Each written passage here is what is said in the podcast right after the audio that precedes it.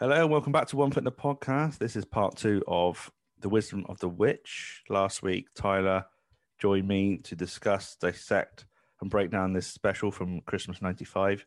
Tyler returns again. How's it going, Tyler? Oh, good. Thank you, Tom. No, I'm looking forward to discussing the second half of this episode.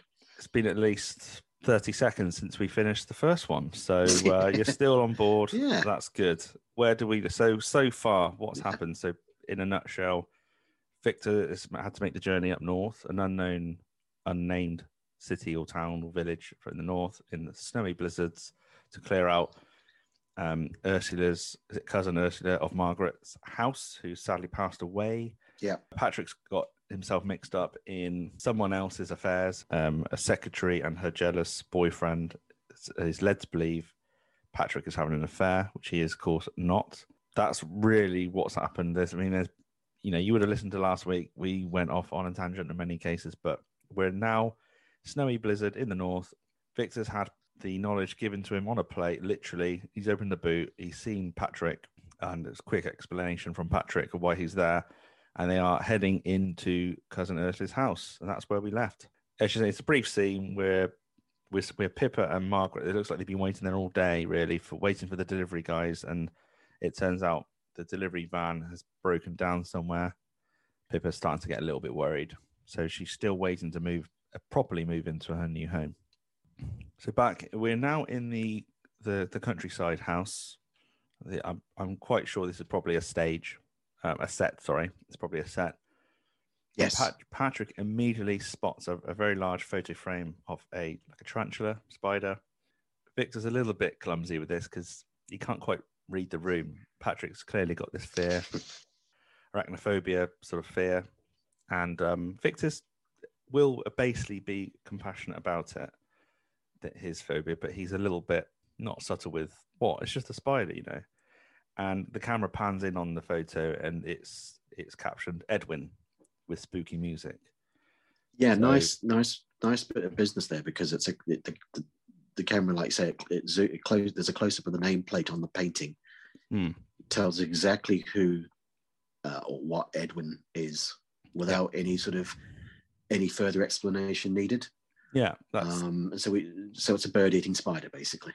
and if your peekers aren't too good, if your vision is not what it was, you might not be able to read that name. Not that visible. I'm just looking at it now. It sort of is. It's sort of on a brass plate, isn't it? In in black. There's a shot of the living room. There's a large mountain of snow coming through the broken window. Victor is trying his absolute hardest to hide, or to sorry, to find Edwin because obviously Ursula kept this as a pet. He's going out through the kitchen to the what I think is the conservatory. There's a hole at the Yeah. top of the conservatory, and of course the glass cage The- box the that tank. Edwin, the tank. That's the word I was looking tank, for. The yeah. tank. This isn't the first time a, a wild animals escaped from a tank. I think with the python in the first series, which end up in Victor's luggage. But in this case, Victor is is really going above and beyond to find this spider because of Oh, Patrick. there's some there's yeah, there's some fantastic physical comedy by Richard Wilson. Trying not to unnerve or alert Patrick to anything,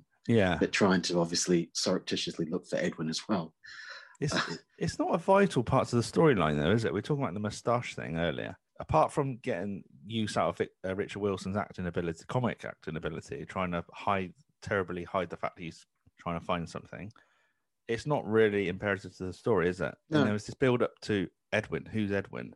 Oh, it's just a spider. But it's it doesn't really matter, does it? It's just another dynamic for Well, it, it yeah, it's it gives it pads out some scenes, I suppose, and it gives them it, it gives them some chances to do some some physical comedy. But it kind of climaxes, and we'll get to it later. But it doesn't really, again, it doesn't really pay off at the end. No, no, that's right. So we get a little bit of backstory to the Meldrews' extended family or Margaret's extended family. He does mention that Ursula lived with Walter, husband of two, two years ago. I think she lived with them before she died. I don't think she lived with them after she died. I got that, I word that so terribly. I wrote Ursula lived with Walter two years ago before he died. Right. Okay. So he's died obviously before she. Yeah. Yeah. Um, a tiny bit of backstory for the yeah, extended family. Victor's still on the hunt for Edwin. He's in the bathroom. Bit of a hammy prop, I think. This fake spider. It's all in the acting, Someone- isn't it? Someone with a spider puppet on their hand, coming up through a fake through a, fake lavatory. it happened in um, Badly with Tony brought a snake from a, a mate at the pub, and he obviously regretted it when he woke up, and he tries flushing it down the toilet, and it it's quite horrific actually. When I watched that, if you watch Behaving Badly, there's a there is an episode where he's fl- he's tried to flush the snake, and he opens up the uh, lid, and it comes flying out like almost attacking Tony. It's quite I unexpected. don't remember first- that. I don't it's, remember that. um, no, it's it's uh, slightly different this time. though. The spider is just trying to eke its way out, and now it's business as usual. Where Patrick spots Victor acting seemingly weird and suspicious, and Victor's just trying to protect him. He's not telling him why he's you know acting s- strange. And it's it's Patrick being a dick. It's Patrick um, who has been who unwittingly saved by Victor from, you know, getting serious GBH. Yeah, You know, uh, Victor's taking him into the house. He's offered him warmth. He's offered him clothing. Yeah. and Patrick's still being still being Yeah. very kind of snide, very kind of gittish. Yeah, absolutely. And it's just the fact that Victor is trying to coax this spider out with a banana, so he looks like he's doing a comic wee with a pretend willy. So Patrick's on the telephone checking in to home. I think he's leaving a message actually, isn't he? Is he leaving a voicemail? Oh, I he's think- passing a I message on to an employer. Sorry, he's, he's, I think he's called work. So he obviously hasn't got a telephone, has he? Because he's moved. So he's calling work, Mhm. leaving a message. Yes, if you could tell her that I spent the morning in the boot of a car inhaling a rancid Wellington, and the afternoon up to my ears in a frozen duck pond. Uh, that I'm now in a deserted old house with a madman who, um, actually just say madman, she'll know who it is, and that it's currently snowing in the sitting room. Otherwise, everything's fine, and uh, I'll talk to her soon. I'd appreciate that. Thank you. Goodbye. I think they mentioned an address, didn't they? 16 Gallipoli Gallipoli, Gallipoli Gardens. Is that their Yeah. new address? Yeah. Um, Yes. great little line. He's just trying to describe to his colleague to help to describe to Pippa who he's staying with. Bit tight on Victor, but it is still funny. There's a shot again of the window, the broken window in the living room with all that snow flying in. There's, there's no effort being made to sort of cover that up. I don't suppose they could exactly. I would have made some attempt to board that up personally. It might have been a shod, shoddy job, but better than what they've done. But they're cooking in the kitchen now. It's quite sweet. Victor's preparing some sort of bolognese or something, and they're having a little bit of a bit of a funny to to and fro with what you how you should be cooking and what ideal type of mince to buy. It's almost like you'd expect in their world this to be the sort of conversation women have, but they are having this conversation. Why are you getting? I yeah, I, I was getting odd couple vibes. The original Yeah. odd couple. There you buy this mince, do you? What's wrong with it? It's extra lean. You can get super lean now at Tesco's. The sort of Jack Lemmon and, and Walter Matthau, where one's a bit prissy and a bit pernickety, and the other's sort of just kind of doesn't really care. Um, and and Victor's very domesticated. And use the rubber gloves. Don't chop up onions with your bare hands, surely to goodness. Why not? Why not?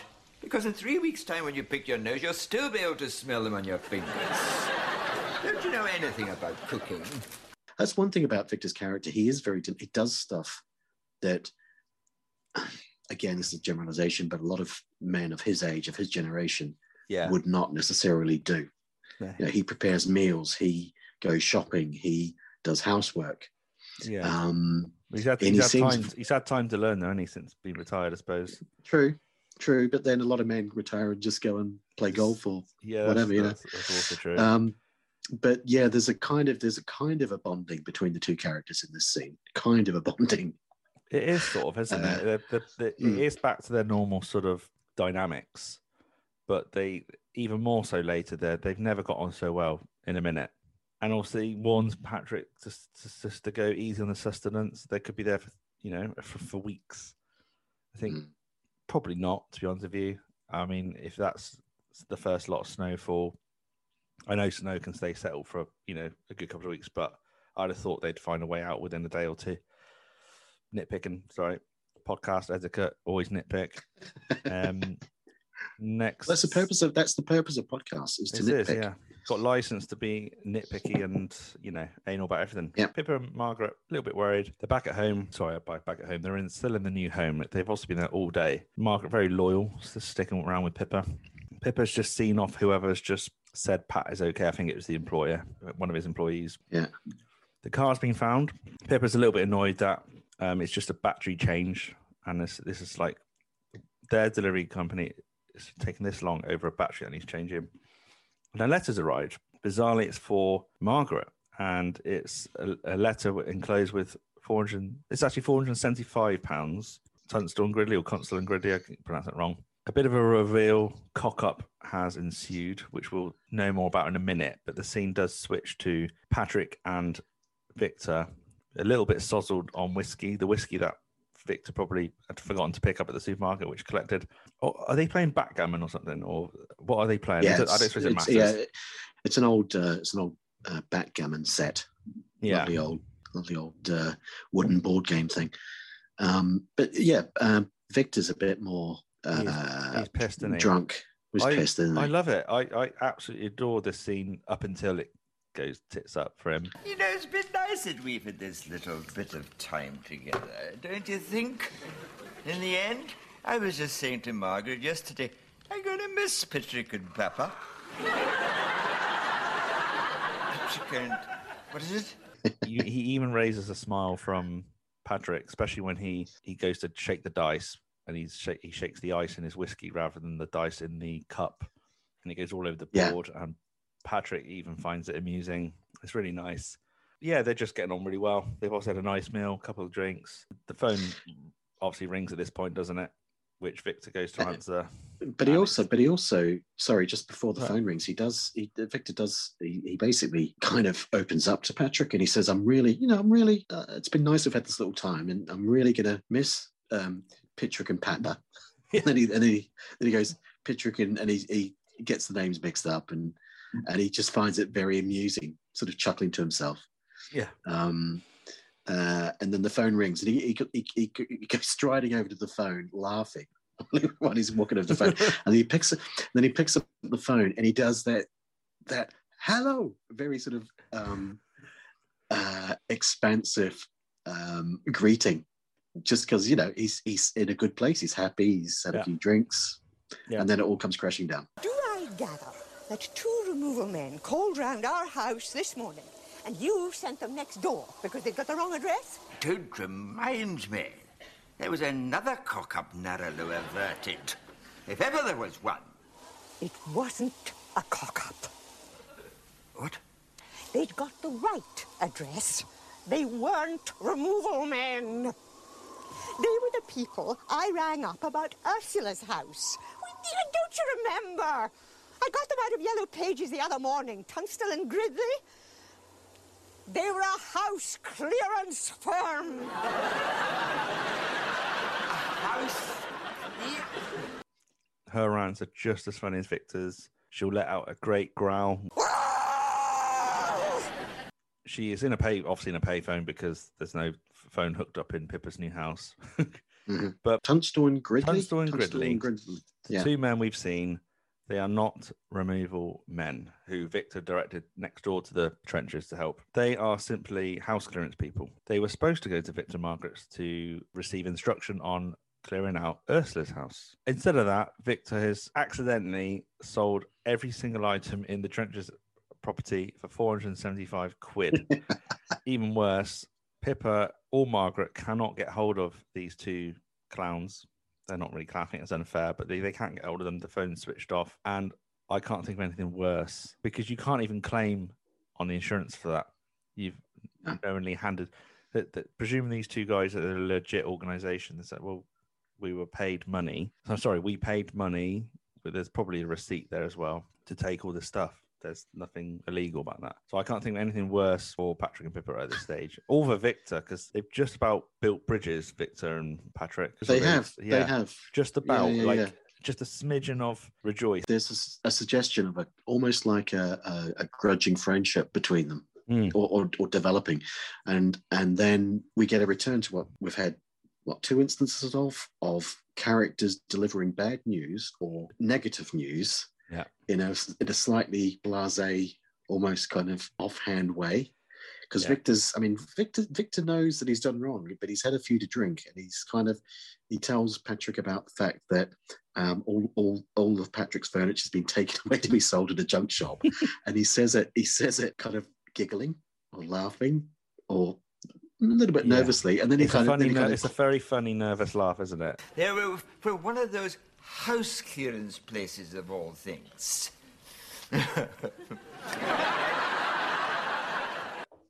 Very funny. yeah, and then he just, and then he just sort of sits down and says, "So whose go is it? Yours or mine? Let's get back to the game."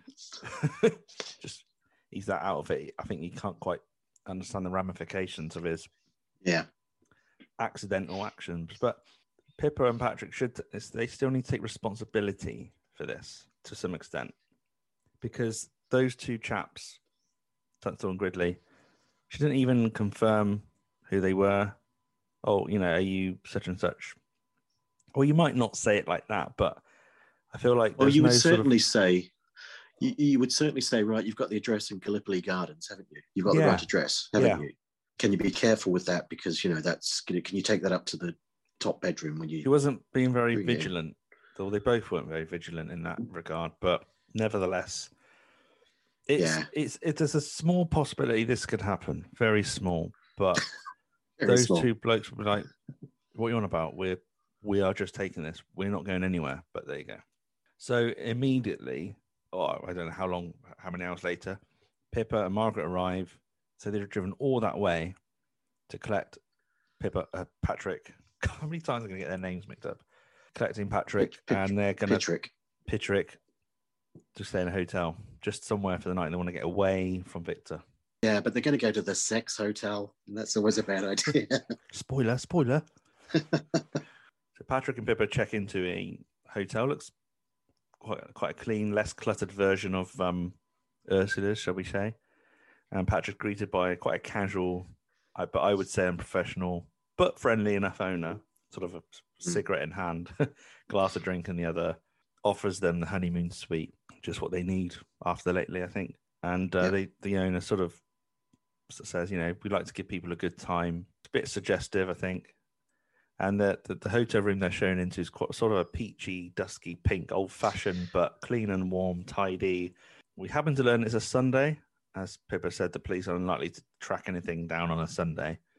So we may as well relax. And this room comes equipped not only with soap and shampoo and towels, but sexy laundry and a Hmm. flower and something unseen under the pillow, which we can only imagine Yeah. what that is.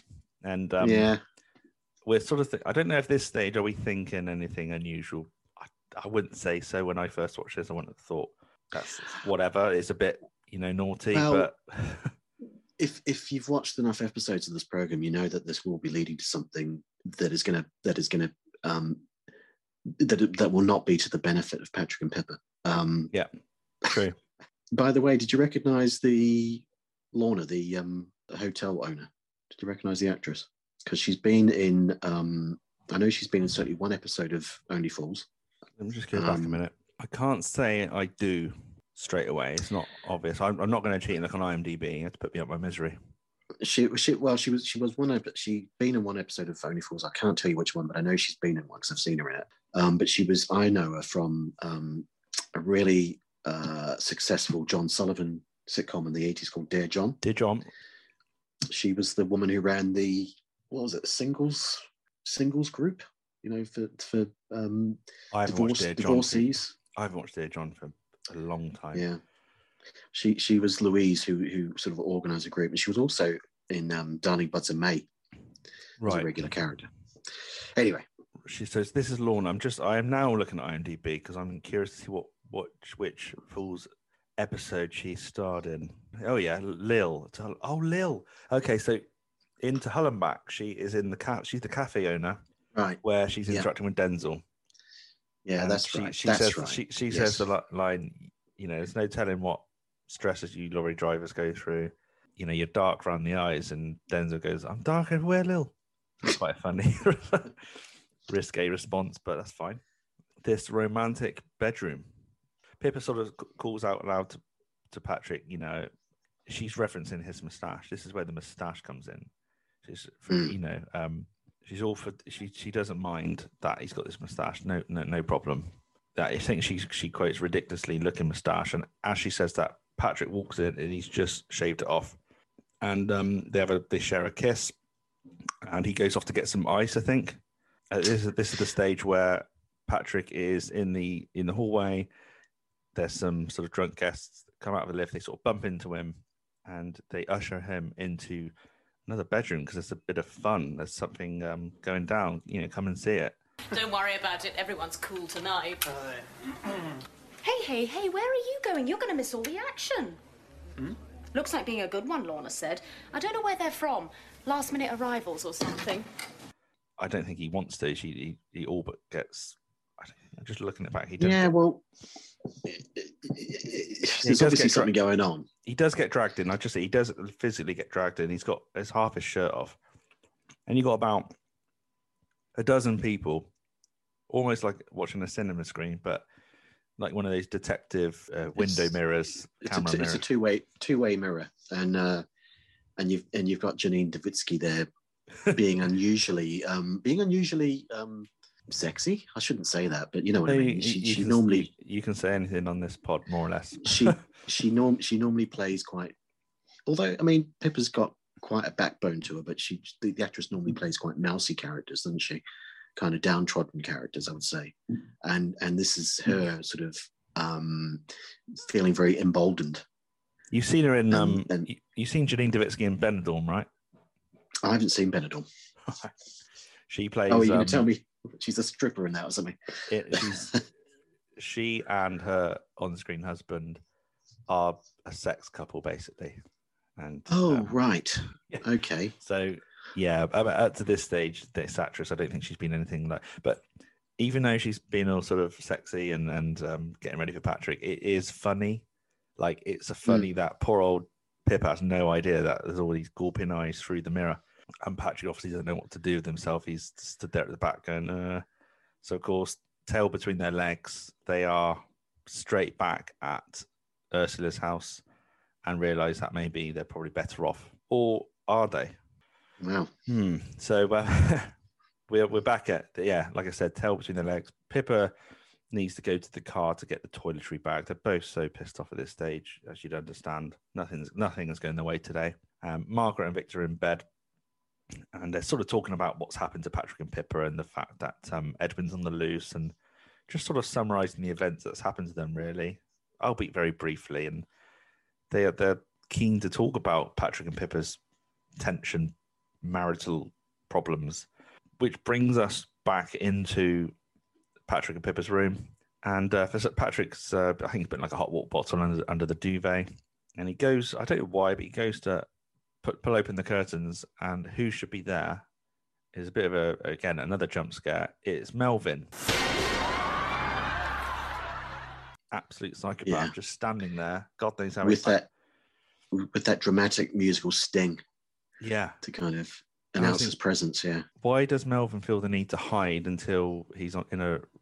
I suppose he doesn't want. He doesn't know Victor and Margaret, or whoever else may be there, so he doesn't want them to sort of call the police. I suppose, but it's quite the the broken windows now make sense. That's how he's got in through the living Mhm. room window. Yeah, he is full psycho. He's, he's confronting Patrick, and once again, it's that cross communication mix up where the Meldrews think Patrick and Pippa are having this argument because he can just hear Patrick call out saying, you know, I didn't do anything, didn't have an affair. But little do they know, Pippa's outside and there's this stranger in, in, in the room. It's just getting very violent, Pippa's- isn't it? You are dead, mate. Why don't you believe me? We never did anything. God, what's up in there now? Pippa's outside in the back the back seat of the car, cowering from Edwin, who's on Yeah. the back seat. Yeah. And and then that that um, we never see what happens after that. That's what I'm She saying. Like, comes running. what was the point in Edwin? I don't, it's almost like futility of the fly, series six. What was the point in that item, that that fly prop that was sent to them? There's no Yeah. and again, apart from it being funny, Victor trying to find or locate Edwin in the toilet and other places, it really didn't. There's no payoff to it, was there? I guess it was, as I say, it just gave them the opportunity to maybe um, use up six, seven minutes in terms of give, you know, Victor business to do. Um, you know, tempting the tempting the spider out with a banana was funny. You know, stuff like that. Um, a bit of uh, um, crosstalk with Victor and, and Patrick about Patrick's arachnophobia. I suppose Yeah. it was just filling filling time more than anything. Um, Guess so. because otherwise, otherwise, what? And, and it added an extra sense of drama. What else would they have done in that house, really, other than? I suppose so. There's got to be a bit of spookiness to it. Mm, But mm. but meanwhile, Patrick, um, God, why could I can't? Margaret and Victor struggling to get to sleep. It's getting a bit leery now, and at this point, Melvin is strangling Patrick with a coat hanger. He's like he's twisting it around and around. It's so frustrating to watch. Like it's just like Mm. it's like God, he's going to be dead any second now. Victor's had enough. Is it Victor who wants to sort it out, or Margaret? Is one of them sort of yeah, so Victor does as usual. Well, I've had enough of this, and sort of gets up out of bed, and Margaret's telling him, "No, leave them, leave them." And he, Mm. he goes out, goes out into the hall, That's right. um, yeah. and and the thing is that he kind of crouches down to listen at the door, and there and there's been noise right up to that minute. He he put, sort of puts his ear to the door, and then he goes, "Oh, it's all gone quiet now," as if Yeah. everything's fine, and he's he's about to move away, and that's the point that um, uh, he gets an ice pick between the legs. I know basically. that's that is. I mean, I think that sort of thing thing's been done hundreds of times in film, isn't it? Comedy Mm-hmm. or horror. Melvin is sort of chasing Patrick around the room like cat and mouse, and I don't don't remember them locking the door because Pippa's left the room. We, I, I just watching it back. I can't see because obviously Patrick can't I escape. think, I think what happened was, I think as Melvin sort of leapt out from behind the curtains, he ran over to the door and locked it before Patrick had a chance to Right, pull the key out. Um, and you know, for you know plot reasons, obviously there was a spare key that fitted, or another key in the house that fitted Yeah, that the Meldrews had access to. Yeah, which um, that's the point where you see Melvin strangling Patrick. It's really dark, isn't it? It's like this is Mm, Mhm. Patrick's usually got quite a laid back situation in all walks of life in One Foot Universe, and Vi- Victor's probably done, it's done the most heroic thing ever. They've opened the door. He's just charged in full pace like a raging bull.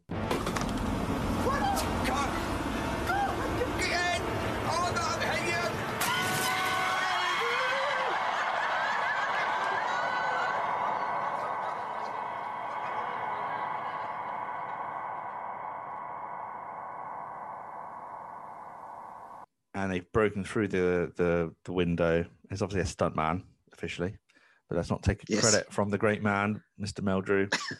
saved his, I don't want to call his enemy, but he saved his uh, foe. Let's call him his friend from Yeah. certain death. And without thinking about it, he just put his life at risk, jumped out that window, and it's really like So a horror. It's like a horror, proper horror story at this point because the Well, I, I could see this. I could see this sort of scene coming in um, Jonathan Creek. It's something that you would Yeah. slow slow motion of of Victor and Melvin going out the window and down into the I think the conservatory. Yeah. and then you've got Margaret obviously um, beside herself, um, Yeah. basically trying to trying to revive Victor or whatever. And and Pippa come, that's when Pippa comes running in with no spider in tow. She just comes running in, um, and Margaret tells her to call for the ambulance. Yeah, I I'd also written down that the negligence from the police because Melvin said all I had to say was my brother and my brother-in-law went missing, Yeah, and they just yeah. told me the address of where. I can't remember the full background, but he asked the police, "My, my brother's gone missing. Where is he?" Because I think that was the before he, before Patrick could r- report into his employer, he was considered missing. But would that have been? I'm just trying to get my facts straight here. He wasn't reported missing, was he, Patrick, by the police, or was he? Um, no, this is where I get confused about this point. Yeah, so he, he says coppers were so helpful. Told him about my missing brother-in-law, and they they gave me directions and everything. He's not been officially missing, has he? Pippa's not rang the police to say my husband's missing. She just thinks, like, well, Pippa's been stressed about the delivery men all day. It's only when she hears about Patrick Oh, that's a funny one. I don't know, but the police have said, "Well, yes, we've um, Yeah, I think- found I- in this address. Don't worry, he's here." So I think we have to assume that in the in the Meldrew universe, sorry, we have to assume in the Melville Melville. I can't. We can't. I can't pronounce names today. You've just joined me there. we have to assume in the Pickering. Meldrew universe, yeah. yeah, that all figures of figures of authority are negligent, have a very sort of laissez-faire attitude towards doing their job. Yeah. Um, Yeah, and we'll uh, just and we'll just give out information like that. You It's know, fine. Yeah, it's a time before data protection and uh, Yeah. all the rest of it. yeah, It's like a psycho music soundtrack, and as you say, when Margaret's rushing down the stairs, yeah, finds Victor in the conservatory. He's sort of lying motionless on top of the, uh, well, on top of Melvin, not of the Melvin, and uh, that takes us then back to the cemetery. This is where we resumed the first scene with Margaret writing a very, very long letter, world's longest letter to her relative. Anyway, Iris, the light will be going soon. And it's starting to get a bit chilly. So I expect I'll finish this later, when I get home.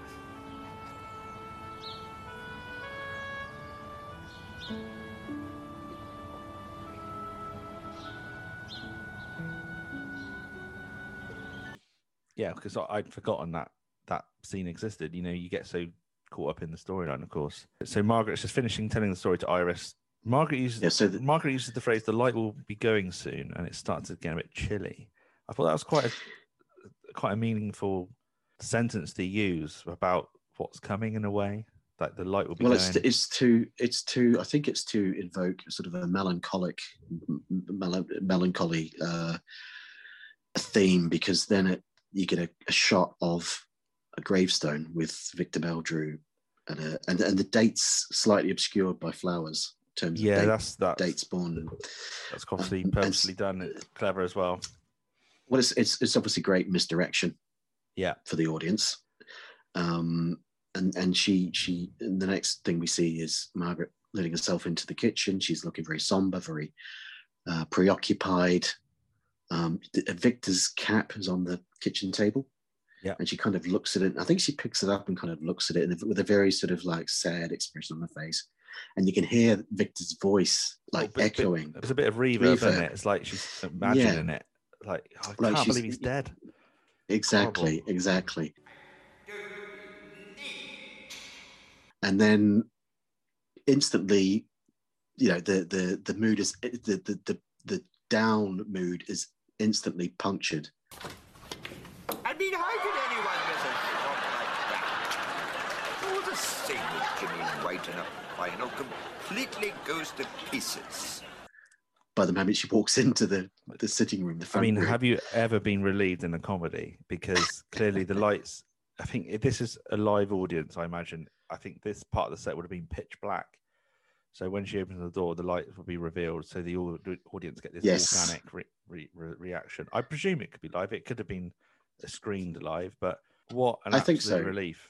What a relief that is to see Victor Meldrew in all his glory. He's got a broken arm or whatever, and he's having his dinner on his lap. And well, he's, um, he's raging. He's raging at the snooker because he Yeah. doesn't like the. And I know, and I can, I can uh, actually sympathise with him because I was a big snooker fan. Well, I am a snooker fan, and it was around this time that they started putting the, the mini cameras in the pockets, yeah, so you'd see the balls going in. And I remember thinking that was a load of bollocks when I was when it, yeah. Um, I, I found it very distracting, and and um, but yeah, the audience you can hear the relief in the audience's laughter when that you know when she walks in and he's there and everything is you know uh, Back to uh, normal. reason is restored to her throne kind of thing you know At least, Um, at least Victor's not um, managing the snooker switchboard as seen in Dramatic Fever. Fans kept ringing up to vote for their shot of the tournament, but this time he's, he's, he's having a good moan about the like you were saying the camera angle. Camera. Yeah. I don't know what. I think it's a time of day we're recording because I'm usually a little bit more with it of an evening. Well, I think. we've been we've been talking for what three hours nearly i think Oh, but um I want it to, to two-parter. Yeah. it's it's yeah that camera angle is dodgy like it does take you by brief surprise when you see a shot of that right you know it's the sound effect as well and it's how victor sort of you hear that shot don't you go in from you don't see it on the telly obviously but you see his response Oh, Here's that weird angle again. When you think the ball's going to shoot out of the screen and whack you in the eye. I can remember when the, the year that that, so it would have been about 94, 95 that they introduced that to the s- snooker tournaments. Yeah. The, you know, the televised coverage. Yeah. And I can remember when that happened, and there was a lot of um, uh, hoo ha about it at the time. My, my friend Gary could probably tell you about it in more detail. He would know the ins and outs of you know of that. But um, but it's just one of those. It's it's like it's like um, Victor kicking off about changes. Doesn't like change. No one No. likes change, I suppose. Kicking off about change, he'll get used to it and he'll forget about it. You Yeah. know, Yeah. a year later. Yeah, it's a great reveal, and of course, you soon need to know well, who the hell was Margaret visiting, and whose grave was that? It's not impossible to uh, conceive the idea at the time that that it could still have been Victor's grave, and it's just this is still another flashback, but it clearly isn't because Victor asked, you know, well, no, Margaret says she just come back from the cemetery to put some flowers down on your dad's grave. Mm. Um, I, I just wrote, what a bastard Renwick is. You know, tugging at, at the heart sleeves all that time. Because I still remember the feeling of watching this. Because I, I was getting into one for about this time, 94, 95. Old enough to be, con- you know, certainly of the live airings. Because up to this point, I would have watched a couple on video. But yeah, from about this series five onwards, I would have been watching them as they were aired, or at least on a repeat briefly after they were aired. So I still remember what, that feeling of going, "Oh my god, he was not dead, thank God." And um, Well, yeah, yeah. It's, it's Renwick. Is Renwick is pressing all those um, buttons to achieve this emotional response from the audience. It's again, it's it's like with Dreamland, um, when we think for a, for a short period that Margaret might be dead, or she yeah, she certainly, and and it happens again, and we won't no spoilers for future episodes, but it happens again. You know, in terms of we think a character could be dead. yeah, Yeah, the thing is, uh, this is obviously a Christmas special, so there's no episode the following week. So you wouldn't have necessarily had the radio times Yeah. the following week when you're watching this episode and seeing, oh, actually, now he's not dead because he's in next week's episode. So yeah, for all you know, it's that's it. Yeah. He's. Victor's I think. Renwick's not negotiated another special at this point. Victor asks Margaret if, if he mentioned to Iris about the witch and his inaccurate. Incorrect predictions, and she says, "Oh well, they can't get everything right." Sort of saying blissfully, sort of an undertone of sarcasm. Margaret reflects that the witch said she would live a long peaceful life, whilst sort of looking on in a sort of tired and worn out way. Victor, I think, responds with peaceful enough tonight, which Margaret does agree with, but sort of subtle skepticism. Mm. Before hearing Victor moaning about the snapping of the sound that the television is making. So they've obviously got a dodgy telly set as he's sort of putting the worlds to rights and just things are back to normal. It's absolute heaven. I mean, up to that point, Victor had rejoiced in the idea that this witch got everything wrong. Well, not everything wrong. He still had to go through some hell, but he's with us still. We more or less end there with that look on Margaret's face to say, ah, thank God. Yeah, she she doesn't give a damn that that that he's kicking off again. She doesn't give a damn that you know he's being shouting at people. She's just happy that he's still alive and that he's Yeah. still with her. Yeah. Um, he- I noticed, by the way, I, I, noticed when he, he sort of stormed over to phone the TV repair shop or whatever it was, he picked up the phone, and I don't think he actually dialed. I just think he picked up the phone while he was still ranting, and then the next thing he goes, "Hello." Yeah, but he's probably got them on quick dial because he's probably had to call them quite a few Ah, times. That's true. Um, yeah, and, right, and yeah. as ever, whoever he's getting through to, they've got a bit of attitude with him. Um, and he, That's and he says, well, "Is that the service department?" I heard that in the background. Yes, you can tell him it's the the bold old bugger with the attitude problem. Ne- Never mind going back to being a scarecrow. So that scarecrow story is being is out there in the public domain or amongst the community. doing the rounds. Yeah, doing the rounds. And that's where like Mhm. Margaret sort of smiles, takes the hat, and she just hangs it up. And it's thank God, all back to normal. She goes upstairs, end of a hellish sort of week or so for them. it's a bit like the end of Timeless Time with his retort. No, not Timeless Time, the trial where he, he's that finishes with a phone call to complain about the, the bread with the, the wig found in it. You the Yes. bread, and he says, No, he hasn't, but he Yes. bloody will do now. That kind of vibe, I think. Yeah, I mean that ends a great special. It is Fantastic. Uh, and I, I looked at what it was up against on that that Christmas Day, that time slot on Christmas Day. By the way, Oh yeah, I think I Um, did that. What, what did you find? um, so uh, not much in the way of competition. There was a um, on ITV. There was Sister Act. Don't know if it was its uh, premiere, but it was Sister Act. On Channel Four, it was um, a drama about the composer Henry Purcell with um, Simon Simon Callow, and on BBC Two, an Alan Bennett documentary about Westminster Abbey, which um, which I quite like. Alan Bennett, I might have watched that, but I think there wasn't much in the way of competition, so I imagine it was you know a stormer that year. Yeah, well, I had down Alan Partridge, Know Me, Knowing You. There's Good Night Sweetheart Christmas special. There's the Thin Blue Line special. 2.4 Children, The Detectives, Keeping Up Appearances, and Last of the Summer Wine. No, I mean you're talking. I'm talking about uh, on at the same time that it was On the same day. broadcast, same Yeah. day. Yeah, so mine's, prob- mine's probably between. Christmas Day. Yeah, mine's probably between sort of the 23rd of December and 28th Right. something. Yeah, just the period Fair of enough. Christmas telly. But yeah, I didn't see the exact schedulings for that day. So was it was it Knowing Me Knowing Yule that year? Um, I know it's Me, Knowing Yule, but it was down as Me, Knowing You. There might Right, be more than be one the one- Partridge special because I know one of them was Me, Knowing Yule. Yeah. Um, so look, Probably Me, was Know- that one, which was a which was a um a corker. It really was. because he did two series of did 94 95 no. Anyway yeah i know what you mean though because i had i had that on video.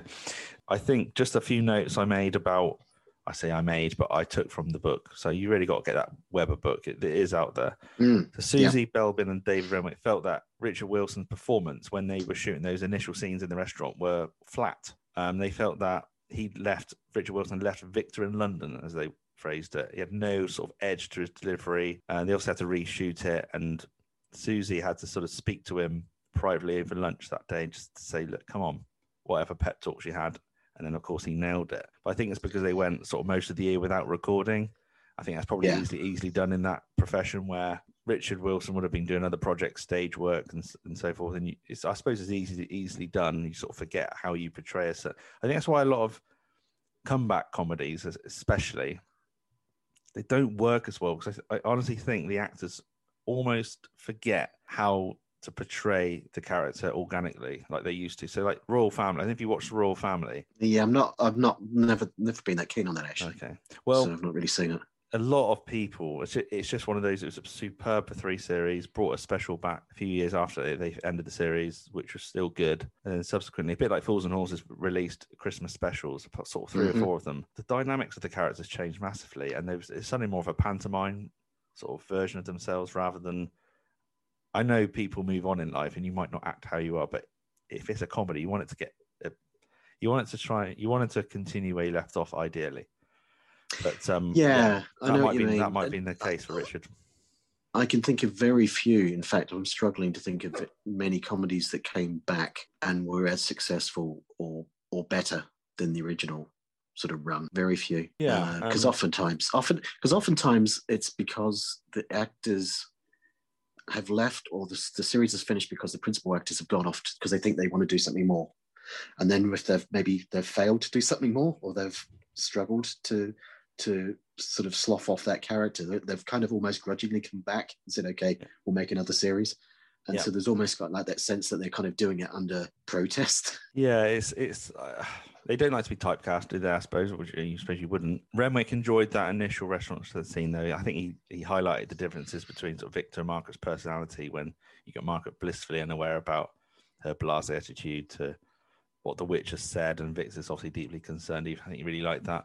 That stunt man who, you know, when Victor jumps out the window is played by uh, Gabriel Cronnelly, um, who stunted for Sean Connery, amongst many others. So he's got right. quite a bit of it. And apparently, at the time when this stunt man was filming for One Foot, his daughter was getting married the next day. So he was really against sort of having his hair cut too short, and he had to go careful not to damage anything on Hmm. his body because he didn't want to turn up in those pho- wedding photographs with cuts and bruises. But he obviously did cut himself a bit, but nothing too. He didn't. He didn't want to turn up in a full body cast. No, no, Drink- definitely not. drinking liquids.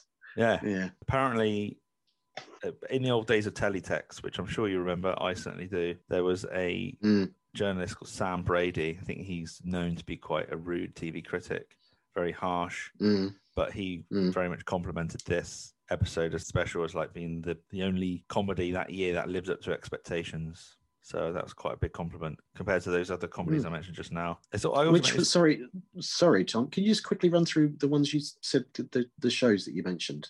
So yeah, that- over the Christmas period, '95, Good Night, Sweetheart, Alan Partridge, Mm. Thin Blue Line, two point two point four children, The Detectives, uh, Sir Jasper Carrott, Rob Powell, Keeping Up Appearances, Yes. and Last of the Summer Wine.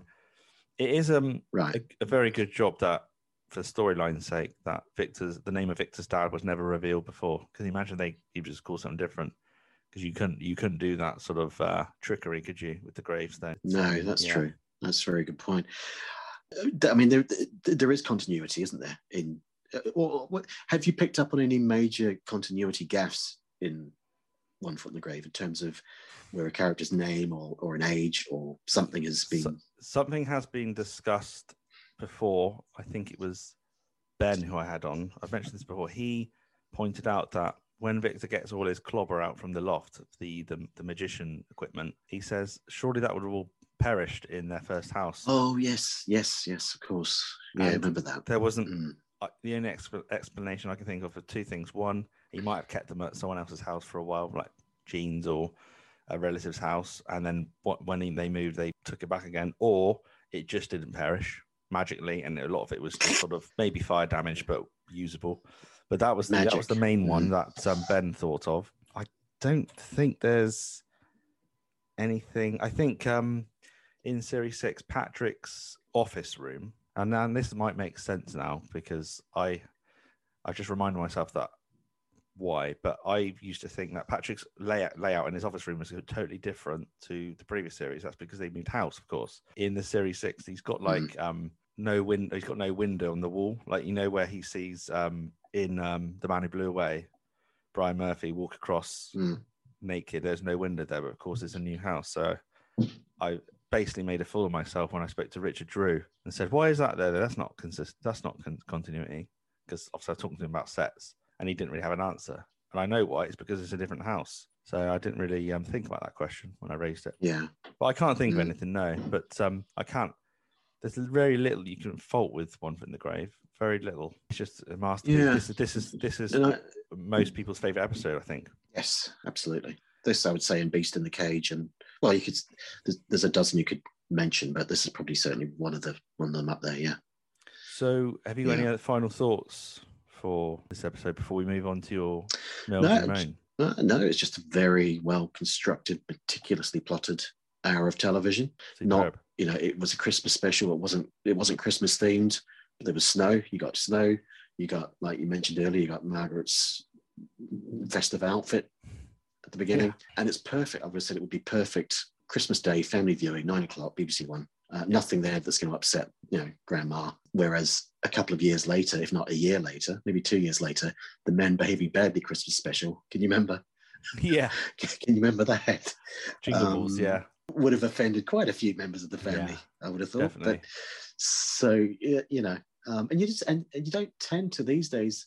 You get Mrs. Brown's Boys, but you don't really tend to get that you know hour long Christmas Day prime time comedy special. No, I don't no, think. you don't. Faultless. I mean, my favorite episode is Endgame. Certainly, out of all the specials, Christmas specials, and Algarve included, The Wisdom of the Witch. Yeah, I mean, it's probably top five.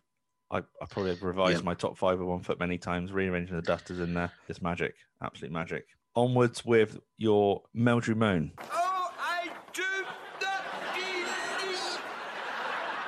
Will you look at this? Bastards! Can you believe the nerve of this? I'll skin their ruddy hides for them.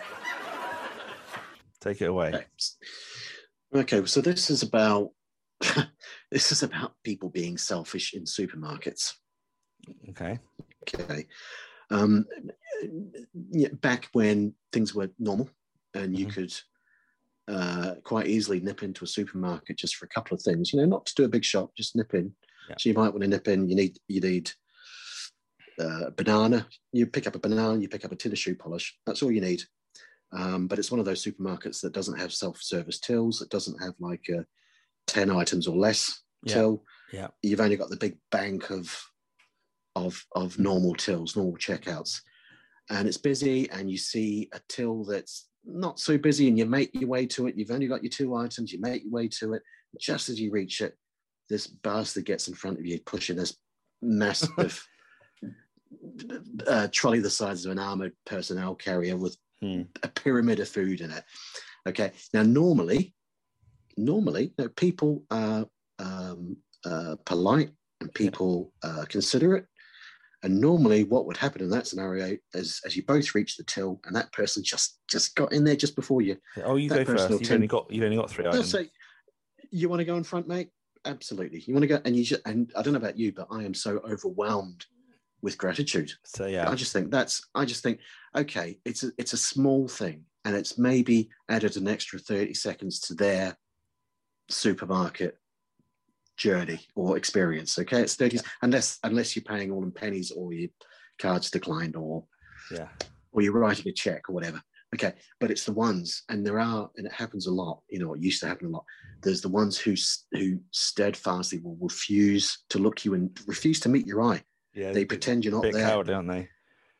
they pretend you're not there and they're loading up all the food you know uh, the, all the food won't fit on the conveyor belt it's going to be two lots on the you know what i mean and by the time you know that by the time their food has gone through the the checkout um you know your banana is going to be black basically and they're they're not acknowledging you they're not looking at you and it would have just taken it, uh, all you had to do was turn around and say look mate you've only got two items you go in front you know I, Sort I've, yourself I, out. I've been there before though, where I've let uh, more than two or three people in front of me, and I think, "Where do you stop?"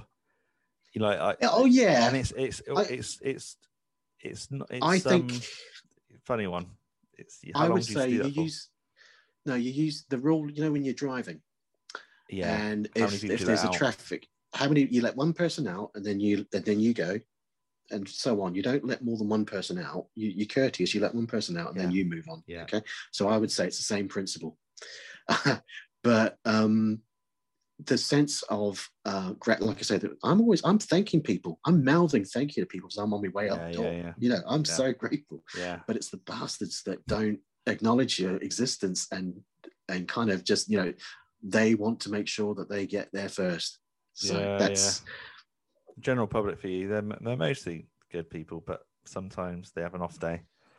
And uh, well i was yeah. gonna i was gonna say um because my biggest my biggest gripe has always been and will always remain um and i was gonna say this until someone else one of the other guests pipped me to the post was people who go on quiz shows and use um that was before my time as an excuse Oh, for right, yeah. answering the question um, that always boils my blood because I think you know there's nothing in the rules that say that none of the questions will predate Yeah. 1989 or whatever. Yeah. And you've heard of Hitler and you've heard of the Beatles and you've heard of the Bible, so Yeah, yeah, no. Get outta it's not here. very consistent, is it? It's not very. That's a valid. yeah.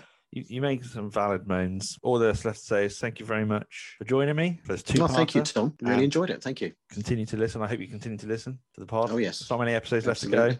Everyone No. back home, please stick with it. We're you know nearly a year into this podcast now, and um, five series down already. So um, it will soon be over. When series six is done, when the comic relief special's done, well, who knows what will, what will happen to the pod? But Well, that's that's Hmm. when you'll be moving on to your men behaving badly podcast. I I um I recently um I've sort of wanted someone to do a royal family one, and there is a royal family one. I give someone a free plug. The Royal Ramble, Royal Family. I know you're not a fan, but for those who are, there is a podcast for Royal Family fans.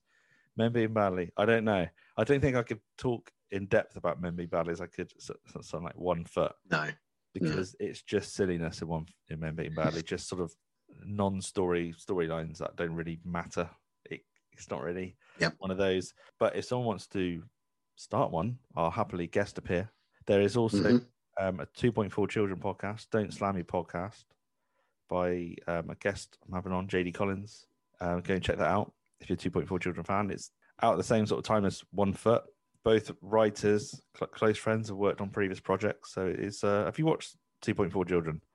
That's quite Years dark. ago, yeah. Yeah. Yes, it is actually, because it was um, Andrew Marshall, wasn't it? It was Andrew Marshall, yeah. worked, worked with Renwick. Yeah, yeah. So Mm. there's a touch of dark comedy in that as well. It's not, it's Mhm. not as maybe as obvious, but uh, yeah, it's very good. But yeah, go and listen to to those new podcasts on the blog. Um, already recommend them because well, I star on the first one of, of Don't Slam Me podcast. That's obvious reason to listen to it. But the Royal Ramble is um, very in depth review of that show, great sitcom. Craig Cash, Caroline Aherne.